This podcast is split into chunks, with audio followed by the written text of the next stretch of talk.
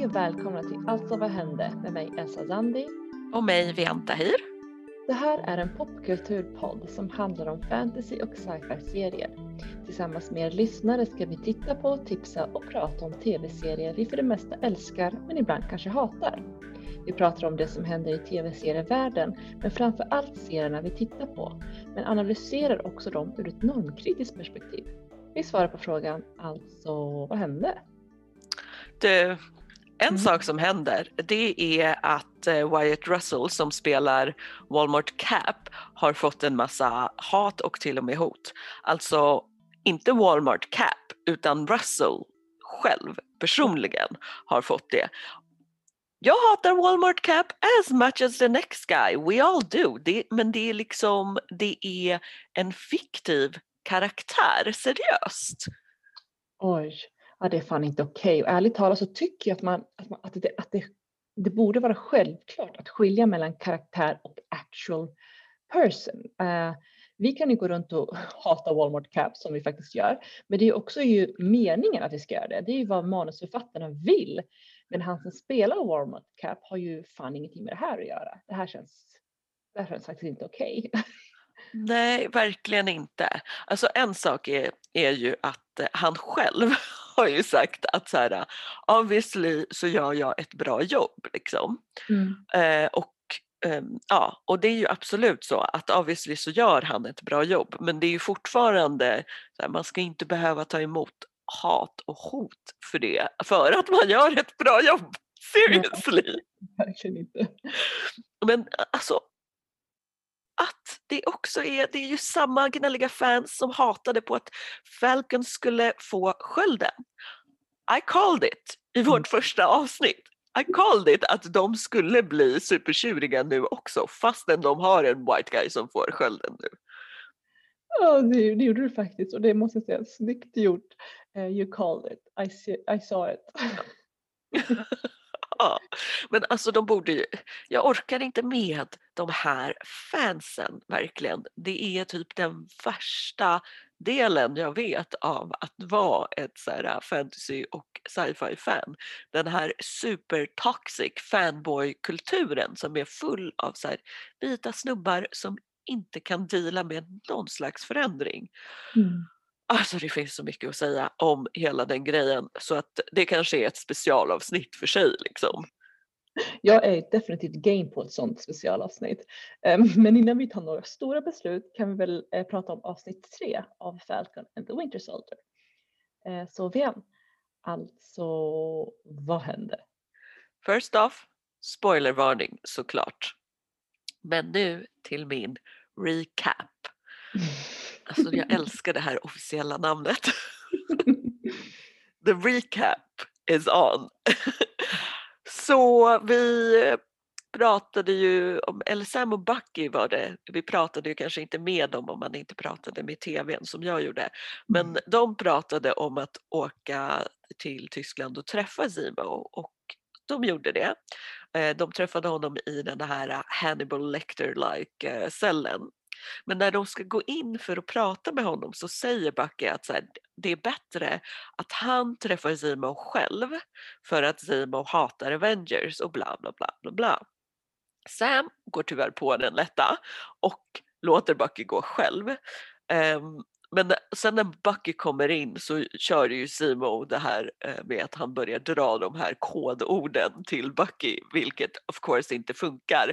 Men det är också ett fett elakt skämt av Zemo.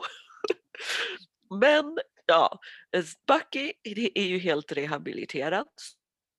Så han, eh, han reagerar inte. Däremot så berättar han för Zemo att det finns nya super soldiers. Eh, och Zemo vet visst ett antal, alltså ett och annat om det, att det här serumet har funnits. Eh, och sen, men sen hoppar vi liksom till att Bucky har tagit Sam någonstans och eh, Sam undrar så här, vad är det här stället? Where, where the fuck are we? Bucky börjar prata om att bryta ut Simo ur fängelset och här sätter Sam ner foten. Han bara nej, det är en jättedålig idé.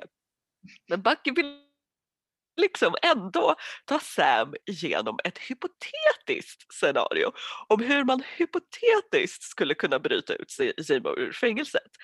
Och så dyker Zemo upp, för det visar sig att de har redan gjort det här. Så det hypotetiska was already done. Eh, men och, tillsammans med Zemo, som dessutom visar sig vara baron, har ett private jet och en butler eh, så tar de sig till eh, Madripoor som är liksom ett laglöst land som styrs av whoever som har mest makt. Och just nu så är det the power broker. Och där ska de leta upp någon som känner någon som vet någon som vet någon som vet någon som vet någon om, om hur serumet eh, som, eh, som kan skapa super soldiers eh, nu har dykt upp igen. Eh, och då måste de låtsas vara några andra. Eller inte, alltså inte riktigt, för Zemo han får vara sig själv och eh, Winters, eller Bucky får liksom vara, låtsas vara Winter Soldier som eh, Zima har kontroll över. Liksom. Men stackars Sam måste låtsas vara en bad guy som kallas för Smiling Tiger så han har det svåraste jobbet. Och de träffar en mellanhand, Selby, eh, och eftersom Sam har det här svåra jobbet så blir han också busted när hans syster ringer mitt i mötet.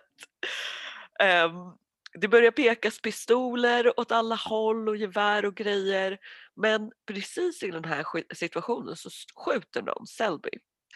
Eh, och då måste, de måste fly för att ja, folk tror ju att det är de som har gjort det. Ett bounty sätts på deras huvuden. De springer runt, det är kaos. Men så blir de räddade av Sharon. Ni vet hon vars gammelmoster är Steve Rogers, the, on, the one and only and true Captain America, hans stora kärlek Peggy Carter. Så den här uh, great grand niece Eh, hon dök ju upp i Winter Soldier och hade någon slags så här uh, weird, nästan romans med Steve i den och Civil War. Fett weird. Mm -hmm. hennes great grandniece, uh, whatever, ja, mycket weird situation där. Men hon dyker då upp och skjuter några bad guys som är ute efter trion. Och för att det visar sig att hon bor där och jobbar som någon slags försäljare av stulen konst. Hon hustlar eh, på något sätt. Eh, och eh, det efter allt ka kaos som liksom hände i Civil War och att hon hamnade på Most Wanted lists över hela världen för att hon snodde en sköld, government property, bla bla bla. Eh, så var, efter det så har hon varit tvungen då att vara i Madripoor och eh, gömma sig. Och eh, hon hjälper dem att hitta den här eh, Dr. Nagel som har gjort Super Soldier-serumet. Eh, så de hittar honom och medan de frågar ut honom på hans kontor som är en container på en jättestor containerlastplats så är hon utanför och slåss mot alla som är ute efter Sam, Bucky och Zemo för att han dödade Selby. De får reda på hur serumet gjordes och att det var gjort med hjälp av cellerna i eh, Isaias blood.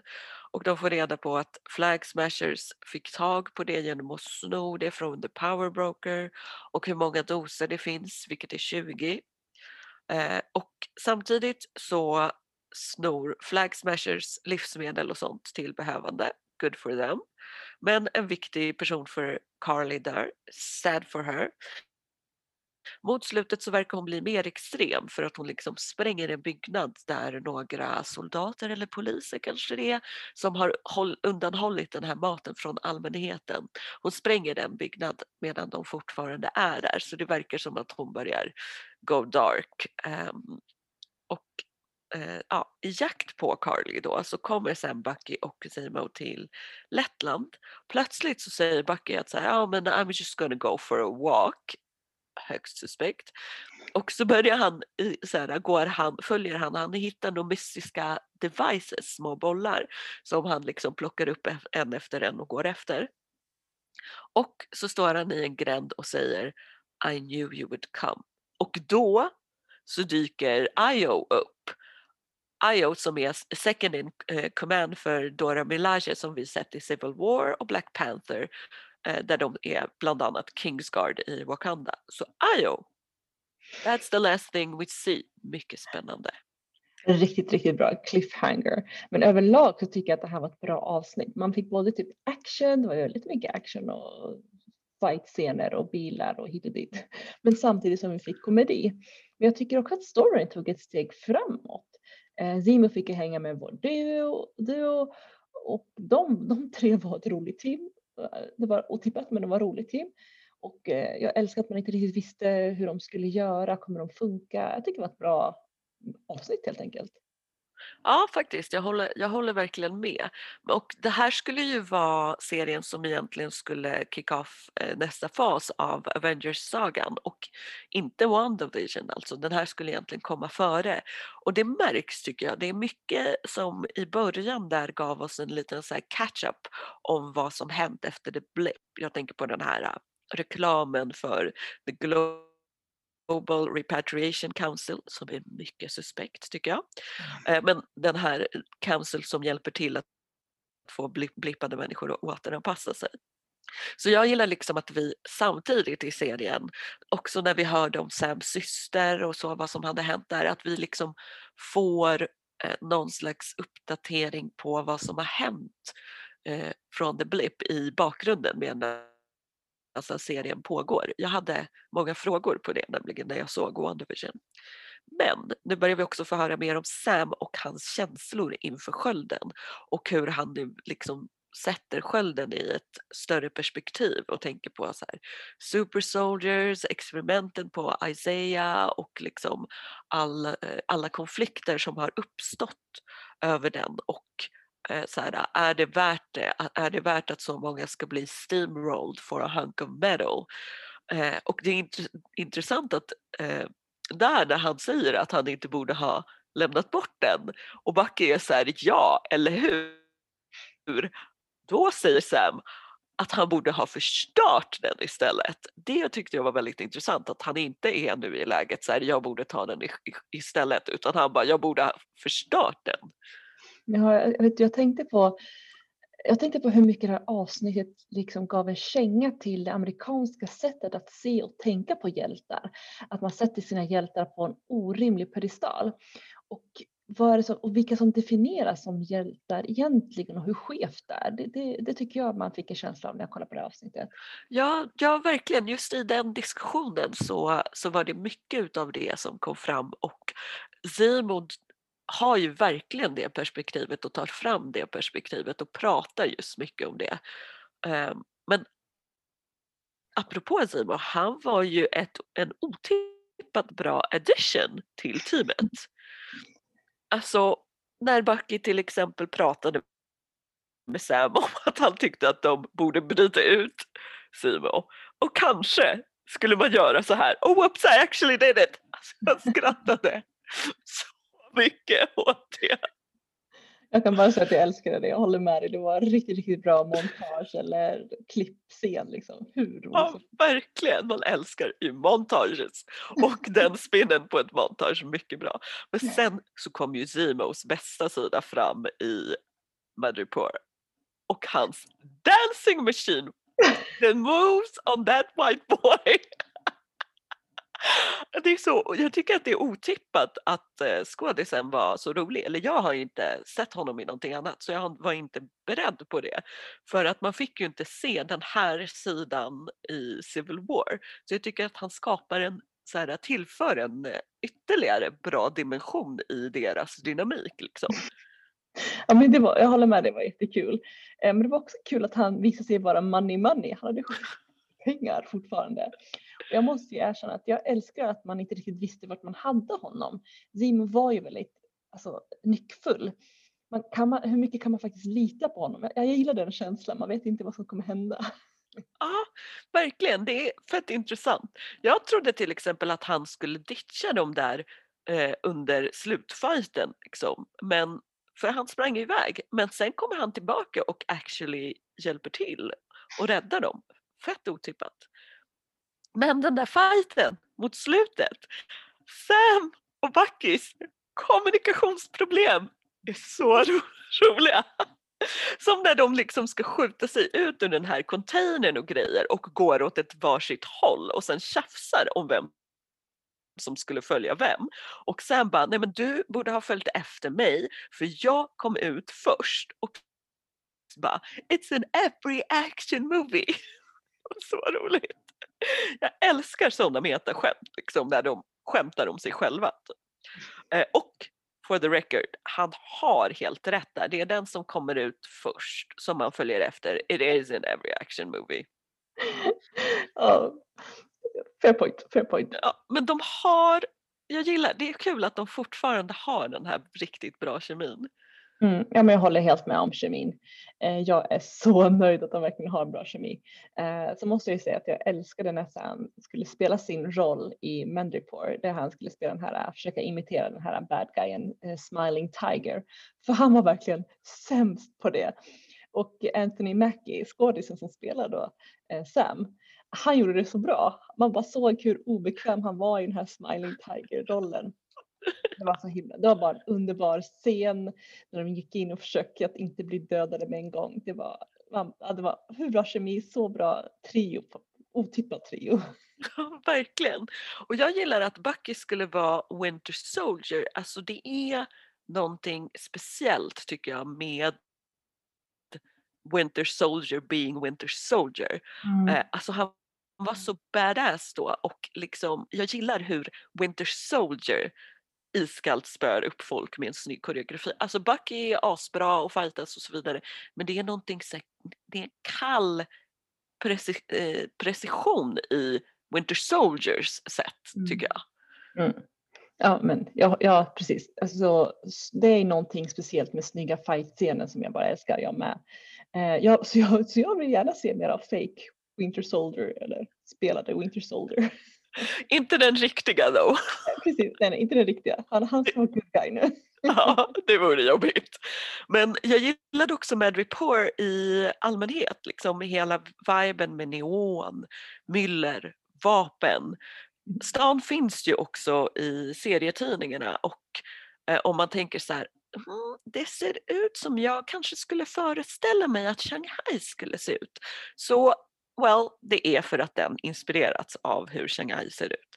Mm. Eh, men Madripoor används lite som en allmän skurkstad i Marvel, typ beroende på vad de behöver. Nu behöver vi en skurk som behöver fly någonstans, Madripoor. Mm. Så den används som det och används ofta, ofta så här, kanske det är någon stor bad guy som kommer därifrån. Den, det är så här, eh, general skurkstad just in case. Ja, det visste jag inte, kul. Ja, det var också i vissa delar så här äh, opassande passande musik tycker jag. Mm. Alltså framförallt den här scenen där de gjorde en så här badass walk till Edith Piaf liksom. Du menar när de gick in i fighten, när de gick in i typ så slow motion och skulle få träffa den här Selby. Jag reagerade, ja. jag också på det. Det var liksom ett så här, men det var ett häftigt avbrott från det tuffa beatsen. Ja, ascoolt. Sen slutet. Uh, jag blev så glad när jag såg Io. Sen att Bucky visste att hon skulle komma. Okej okay, Bucky, you knew she would come men jag visste inte det. Du kunde ha så här, gett mig en heads up eller jag vet inte. Fabian, vi har ju aktivt undvikit typ hela internet för att vi inte vill bli spoilade. Så kanske Bucky inte heller vill spoila. Typ. Eller något. Fair point, fair point. Um, men ja, det var, ah, fine, det var fint av honom ändå. Lite heads up fick vi ju dock eh, på sätt och vis med skämtet i första avsnittet. Alltså du vet när de smyger runt och sen bara vad duktig du är på att smyga, har du blivit the White Panther nu? Och Bucky bara nej, de kallar mig White Wolf. Eh, det är ju en referens till hans tid i Wakanda. Liksom. Och sen alltså, om jag tänker efter relativt givet att någon från Dora Milaje dyker upp när Zemo är på fri fot eftersom han är liksom the enemy of the state of Wakanda. Mm. Ja men egentligen när man tänker efter så är det, ja. Eh, men jag tycker det är jättekul att hon dök upp.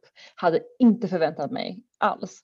Och jag tror att det här ger hela serien ännu ett djup som jag verkligen ser fram emot att eh, utforska. Sen ser jag bara fram emot att hon ska, att vad hon ska hitta på, eh, vad hon ska göra. ja, verkligen.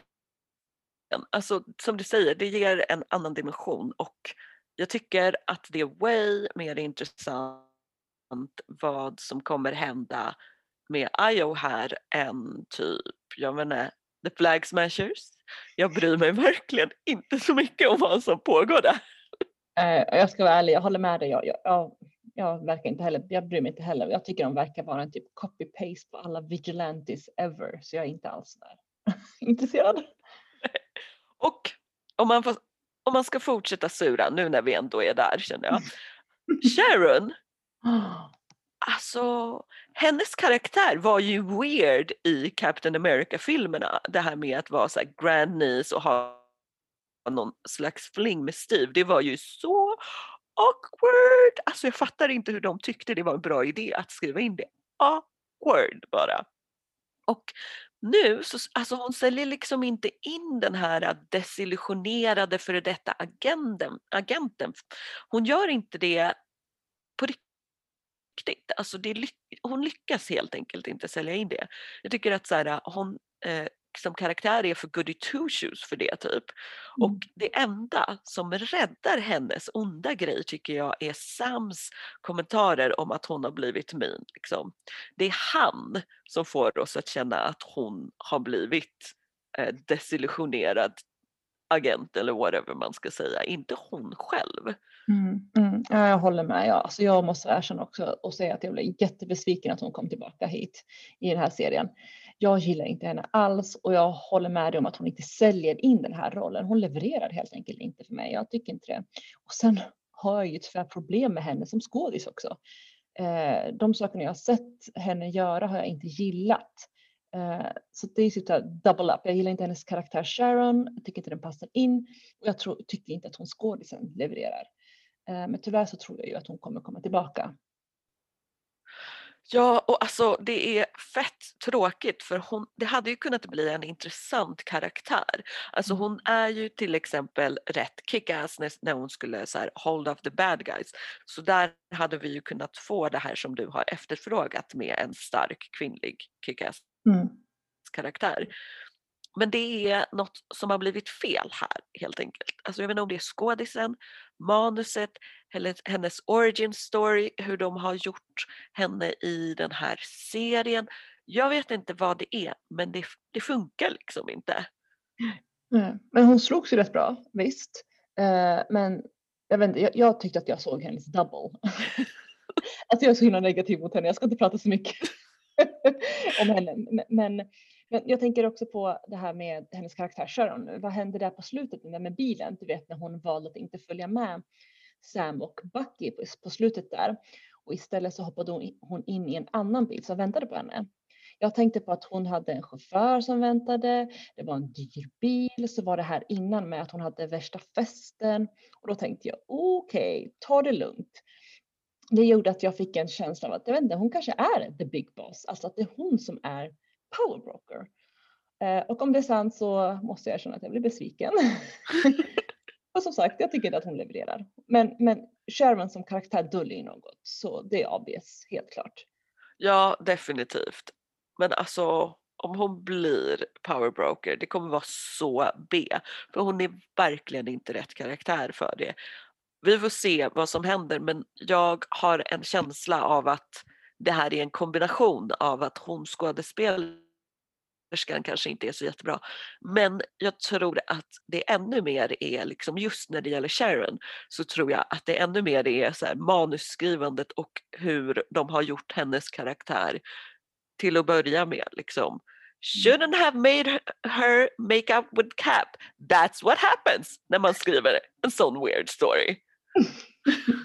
Men Vian, du måste du berätta för mig, hur gick det med ditt spökavsnitt? Har du kollat på det? Är du, är du sur? Är det över? Har du kollat på Lovecraft, Lovecraft Country någonting? Jag har kollat. Mm. jag behöver inte åka hem till dig till någon slags isolated corona safe room. Du behöver inte heller, förhoppningsvis, eh, sjunga en godnattsaga för mig eller godnattvisa. Jag tror att jag ska kunna somna ändå men eh, om inte så vet jag var du finns. Eh, det som var, alltså fast det var, det var fem minuter där som det var fucking touch and go ska jag säga. Mm. Och det var när hon, Letty, eh, efter att de, så här, de hade köpt det här nya huset, flyttade in, det såg fett creepy ut, man visste, om du inte hade sagt spöken skulle jag ändå vetat. Eh, men när hon låg och sov och det var ett spöke som höll på att dra ner hennes mm. Tecken. Jag hatar spöken vid sängen och spöken som ska hålla på och dra ner tecken. Så då låg jag under en filt själv. Men sen när jag fortsatte titta så kände jag så liksom gick det bra. Speciellt i slutet eftersom de här spökena fick sin revansch. Mm. Men äh, ja, igen, människorna är the fucking creepiest. Alltså de här spökena, man fick reda på att de här, äh, det hade bott en kirurg där som hade liksom utfört experiment på svarta personer. Det var ju det absolut vidrigaste i liksom hela avsnittet tycker jag. Mm. Också för att så här, det här är, vad var det, på 50-talet och då var det liksom, alltså då var fortfarande kirurger så att de utförde vissa experiment på svarta personer men det var ju också om man tittar tillbaka i tiden mm. ännu mer sådana riktigt, riktigt vidriga saker som, som gjordes utav kirurger. Ja, du tänker på den här slutscenen när, när hon försöker, Larry försöker fördriva det här kirurgens spöke och hon ropar på de andra spökena, för det bor ju ganska många spöken i det här huset, och ropar till sig dem för att driva ur den här kirurgens spöke. Eh, och jag vet inte om du tänkte på det, men hon rabblade upp varje namn, eh, de här spökenas namn, när hon bad om hjälp för att fördriva den här kirurgen. Ja, för hon hade ju tagit reda på vilka, vilka det var, vet jag. Ja, precis. Hon hade gjort research och, hon, och så sa hon ju Lucy och, jag vet inte om jag uttalar det här rätt, men Anarka. Och Lucy och Anarka är verkliga personer. Ehm, de, eh, det finns en, jag vet att eh, han heter J. Marian Sims som oh. anses vara ja. gynekologins grundare. Ja ja, du vet ju, han, han, han utförde ju experiment på och Lucy och Anarka, de fanns ju på riktigt, alltså svarta slavar som han då skar upp och testade och sydde och gjorde, det, alltså gjorde den här, allt vad det är, perfekt. Så, att, så att jag älskar att hon remember their names, liksom, att hon ropade på dem och de finns på riktigt och att man ska kunna liksom, det tyckte jag var, det var fint och bra.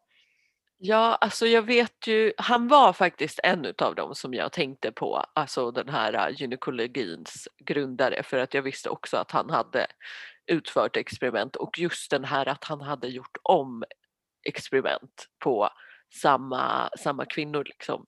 Men jag visste faktiskt inte vad de hette.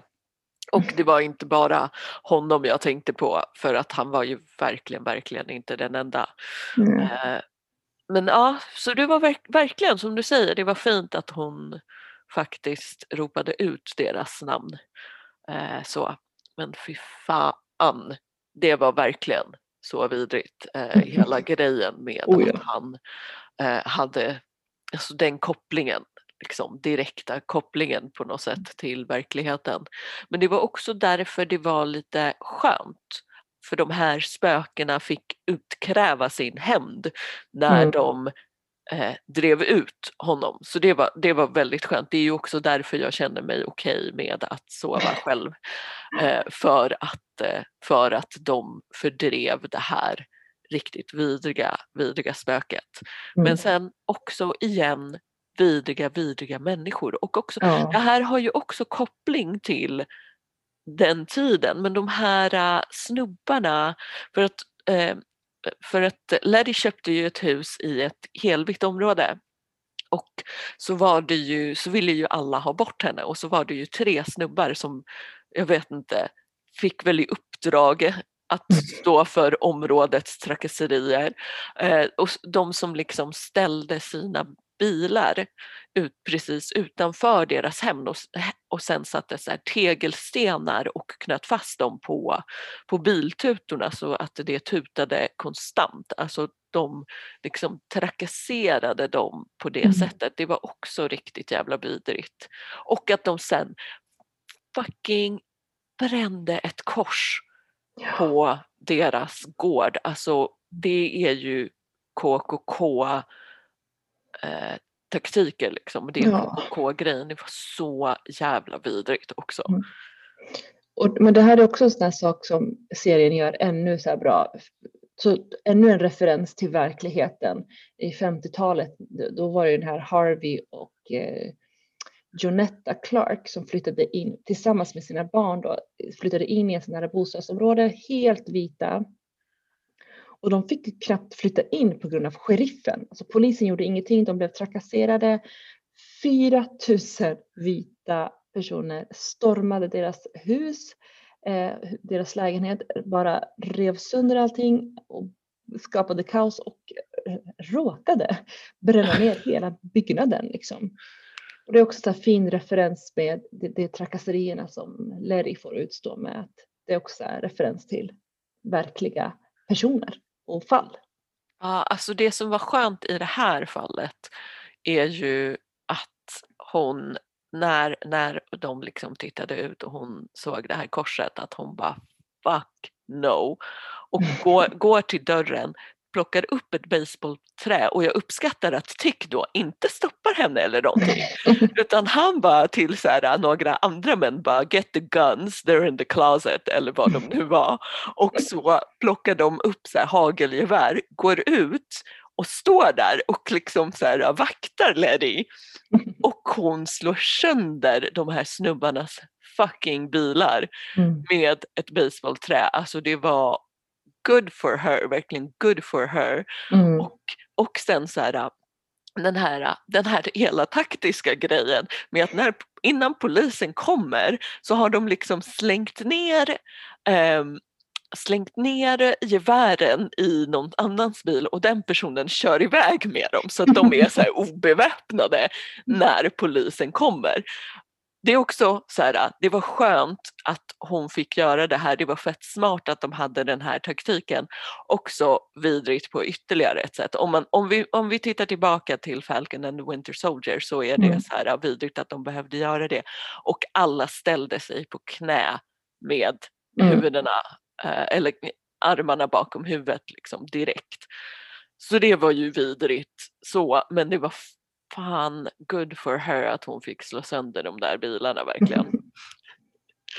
Men sen, sen med Letty, jag är liksom lite orolig för henne.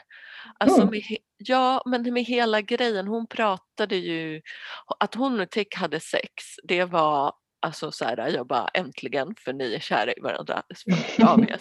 Men att hon sen var så här, om det att hon bara I just needed to feel something och pratade om hur det kändes för henne att komma tillbaka till liv. Mm. För att hon, hon bara jag vet inte vad jag ska göra med den här nya världen. Mm. Eh, ja, så det, jag är lite orolig, jag vill se om hon är okej, okay. jag vill se hur det, deras relation utvecklar sig. Ja. ja, för hon blev ju mördad i förra avsnittet men kom till liv igen. Ja, eh, precis. Försöker väl cope med det liksom. Ja, precis. Och cope med att världen ser ut på ett helt annat sätt än vad hon trodde. Mm. Ja, och sen i slutet så dök ju den här Kristina upp som jag trodde hade dött när huset rasade men tydligen inte. Och hon hade också något mysterium med sig. Jag vet inte vad det här är för mysterie. Det är en hemlig bok, magisk magic spells, whatever. Så nu måste jag, jag måste veta hur Letty mår, jag måste veta hur det går för Letty och Tick och jag måste veta what this white chick the fuck wants. Så mycket jag behöver veta nu alltså. Det känns väldigt bra. Det är tre saker du behöver veta och det, jag, det, jag tolkar det som att du kommer titta vidare. Ja, om man plussar på sci-fi och koreansk mytologi, eh, ja. Jag kommer titta vidare. Det kanske börjar gå lite snabbare för mig nu när jag har passerat spökfasen. Så definitivt kommer vi titta vidare. Men hur går det för dig med Eh, för Star? Trek Discovery? Jag är kvar i rymden. Två avsnitt har jag hunnit se. Wow, du, du, du jobbar på snabbt. Jag tror faktiskt det, men jag, de är ju så otroligt duktiga på spänning och cliffhangers så man måste ju bara. Ja. Jag uppskattar, inte behöver, jag uppskattar att jag inte behöver vänta en vecka utan det bara trycka på nästa avsnitt. På min tid så behövde man vänta Elsa. Jag Imagine. Jag vet.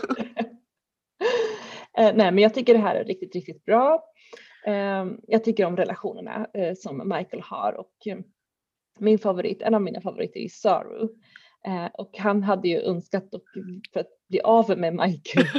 Men hon stannade kvar i slutet av förra avsnittet på Discovery och jag bara, jag bara väntade på att se hans min och den kom väldigt snabbt och jag tyckte så synd om honom. Jag bara, Nej, är du kvar? Du ska inte vara kvar. Ja, men det, det, jag tycker om deras relation. Jag tolkar det lite som så här storebror och lillasyster, syskonrelation där de har mycket kärlek och respekt men att de inte kommer överens varenda gång. Eh, jag gillar Michaels relation med uh, Paul uh, Stamets. Eh, Ja. Hoppas jag uttalar rätt. Eh, han, också, han är också lite så smådryg och ja, I know best, this is my research. Men hon Älskar den "Jag karaktären." mer." Jag tycker om deras relation också. Ja. Och så Michael och Tilly. Tilly hennes, eh, åh, hennes eh, rumskamrat är så god. Hon är så rolig och eh, jag, tror de, jag tror att Tilly är väldigt bra för Michael för hon är raka motsatsen. Och det, jag, tyck, jag tycker om den relationen. Den, det, det, det känns som att de har utvecklats till någon slags, att en vänskap, en djup och bra vänskap liksom börjar komma. Det Ja, jag. alltså, Tilly kommer ju bli en fan, eller Tilly blev en fanfavorit. Liksom. Alltså, ja. Det, man kan ju förstå det. Man kan Mm, jag förstå förstår verkligen det faktiskt. Ja. Får se. Och sen så just det, jag menar i förra avsnittet så hade hon ju hoppat på eh, systerskeppet och fått med sig ett monster tillbaka, eller björndjur som du förklarade för mig fanns på riktigt fast de är mikroskopiska. Ja, Och här har de förstorat upp dem. jättemycket. Jätte, jättemycket och de ser ju skräckenjagande ut. Men Michael, hon är så fantastisk. Hon är så open-minded. Hon, hon såg beyond det. Hon ifrågasatte om, han, om det här björndjuret verkligen var ett monster och hon, fick, hon kunde kommunicera och, med, med det här eh, björndjuret och, och, och insåg snabbt att det här björndjuret är de som kan hjälpa oss med sporerna för att kunna hoppa fram och tillbaka i rymden med skeppet. Jag tror kapten Lorca förklarade det bäst att med hjälp av de här sporerna så kunde han vara ett spöke i rymden. Han kunde, ena stunden var han där, andra helt försvunnen. Så det använde de sig av. Men monstret led ju ganska mycket av det här. Så Michael fick någon slags, ja men det blev liksom så. Jag tyckte det var fint att få den sidan av Michael också, att hon är så. Sen måste jag vara ärlig. Eh, Mm. Klingons kom tillbaka. Det är någon slags hierarkibråk, något politiskt som hä- händer där hos Klingons som jag faktiskt har lite svårt att förstå. Jag, jag hänger inte med och är inte så jätteintresserad av. Om jag ska vara ärlig. Alltså det är okej. Jag var också lite förvirrad där i början. Alltså faktiskt lite liksom lite rörigt. Jag, Det jag tog med mig var så här, okej den här eh, klingon han är en outcast för att han är en vit klingon och har ingen stam. Och sen får han hjälp av den här andra klingon. That's all I know. Också att fansen när de tittade var inte heller i början där liksom. Mm. Det var verkligen en så här sekundär story som, som inte fansen, alltså som en del utav fansen, jag vill inte få dem på mig, eh, inte var så intresserad av. Så det är okej. Du Okej, behöver men då är jag inte- ensam. Det är liksom en sån känsla jag har, men då så. det är okej, du kommer i fatt. Det reder Eh. ut sig. Vad bra. Eh, En annan intressant grej som hände var ju att Captain Lorca blev fångatagen av Klingons, men han lyckades ju att rymma tillsammans med en annan ehm, eh, en annan soldat, en offic- officer, eh, vad heter han? Ash Taylor heter han va? Ja, de- Ash Ta- eh, Tyler. Tyler. Ja, de, de hann i alla fall lyckas och jag kan ju säga, och de, han, de rymde tillsammans och, och Ash följde med då till på Discovery och jag måste säga att jag litar inte på Ash. Det är någonting med honom som jag inte litar på. Jag vet inte vad det är, vem han kan vara, om han är någon spion eller, ja, jag litar inte på honom. Men hur kände du inför Harry Mudd som de var där med? Ja just det, det var ju två fångar där men Harry Mudd var ju en riktig douche och en fifflare så de lämnade kvar honom där. Alltså Han Harry... var jättelack och sa att I will be back, the revenge is mine och sånt där. Så jag, jag tror att han kommer komma tillbaka men. Alltså um, lite av en spoiler, men han kommer inte tillbaka här. Men däremot så kommer han att komma tillbaka i Star Trek-universumet. Eh, Star mm. Trek Enterprise, alltså originalserien. Det skeppet mm. kommer att träffa på honom mm. senare. Han, alltså, och han är en douche. Det, eh, ja, han är en douche, han kommer dyka upp senare och mm. vara en, en douche mot andra. Mm. Men, så det var en så här Star Trek-referens eh, liksom till mm. originalserien. Mm. Och en annan var ju när de rabblar eh, några så här ut, eh, utforskare eller så här genier och jag vet inte varför Elon Musk fick vara där. Han förtjänar inte det. Men en annan var Zephram Cochrane och det, han upptäckte Warp Drive, den som alla andra skepp har förutom Discovery. Liksom. Så det var en mm. så här, både Harry Mudd och Zephram Cochrane var någon slags referens tillbaka till eh, originalserien. Okej. Okay. Ja, det är intressant angående referenser, för jag tänker att de tar ganska upp mycket referenser på nutida saker. Jag tänker på det här Alice i Underlandet kommer upp ganska mycket. Eh, Michael refererar ju till den och läser högt för sig själv ur den. Så jag undrar, liksom, det fick mig undra äh, angående tidsmässigt om det här är något slags planterat. Ska de, jag vet inte, jag fick en känsla av att det är eh, planterat och att manusförfattarna vill hinta någonting. Är tidsmässigt tänker jag på fram eller bak i tiden, vad kommer hända? Det, jag, jag, är lite skeptisk, eller inte skeptisk, jag är lite hmm, inför alla de här referenserna som känns så väldigt nutida. Eh, och sen så tänkte jag på det här läskiga som hände på slutet här, sista avsnittet eller senaste avsnittet jag tittar på. Och det är när Paul Stamets, han tar ju plats, istället för björndjuret så tar han plats och använder sporerna och hoppar i rymden hit och dit. Och, men han klarar sig. Jag bara, alltså vänta ett tag, för de hittar ju honom lealös liksom. Jag bara, och sen bara kommer han till liv och då tänkte jag det här, det här, nej men det här måste vara någonting. Och så, så står han och borstar tänderna tillsammans med sin partner som en jättefin scen hur de var de oroliga med gulliga. Alltså, oroliga liksom. de Han bara, gör inte om det här. Gulliga. Inte, ja. Jättefin kärleksscen där mellan de två. Um, men den avslutas i alla fall med att Paul, eh, hans, hans partner går iväg och, han ska, och Paul Stamets han ska precis spotta ut tandborsten är klar. Och så tittar han på spegeln och så går han därifrån. Men hans spegelbild stannar kvar och ger värsta weird ass min, typ sådär mischief, alltså det känns såhär, åh nej, och bara sen går han iväg, spegelbilden, och jag bara, åh nej, jag visste att någonting inte var rätt. Ja, det var så läskigt. Alltså jag hatar, hatar scener med speglar. Verkligen, de är alltid så creepy. Och jag minns Alltså jag minns själv när jag såg den scenen, jag bara oh. varför?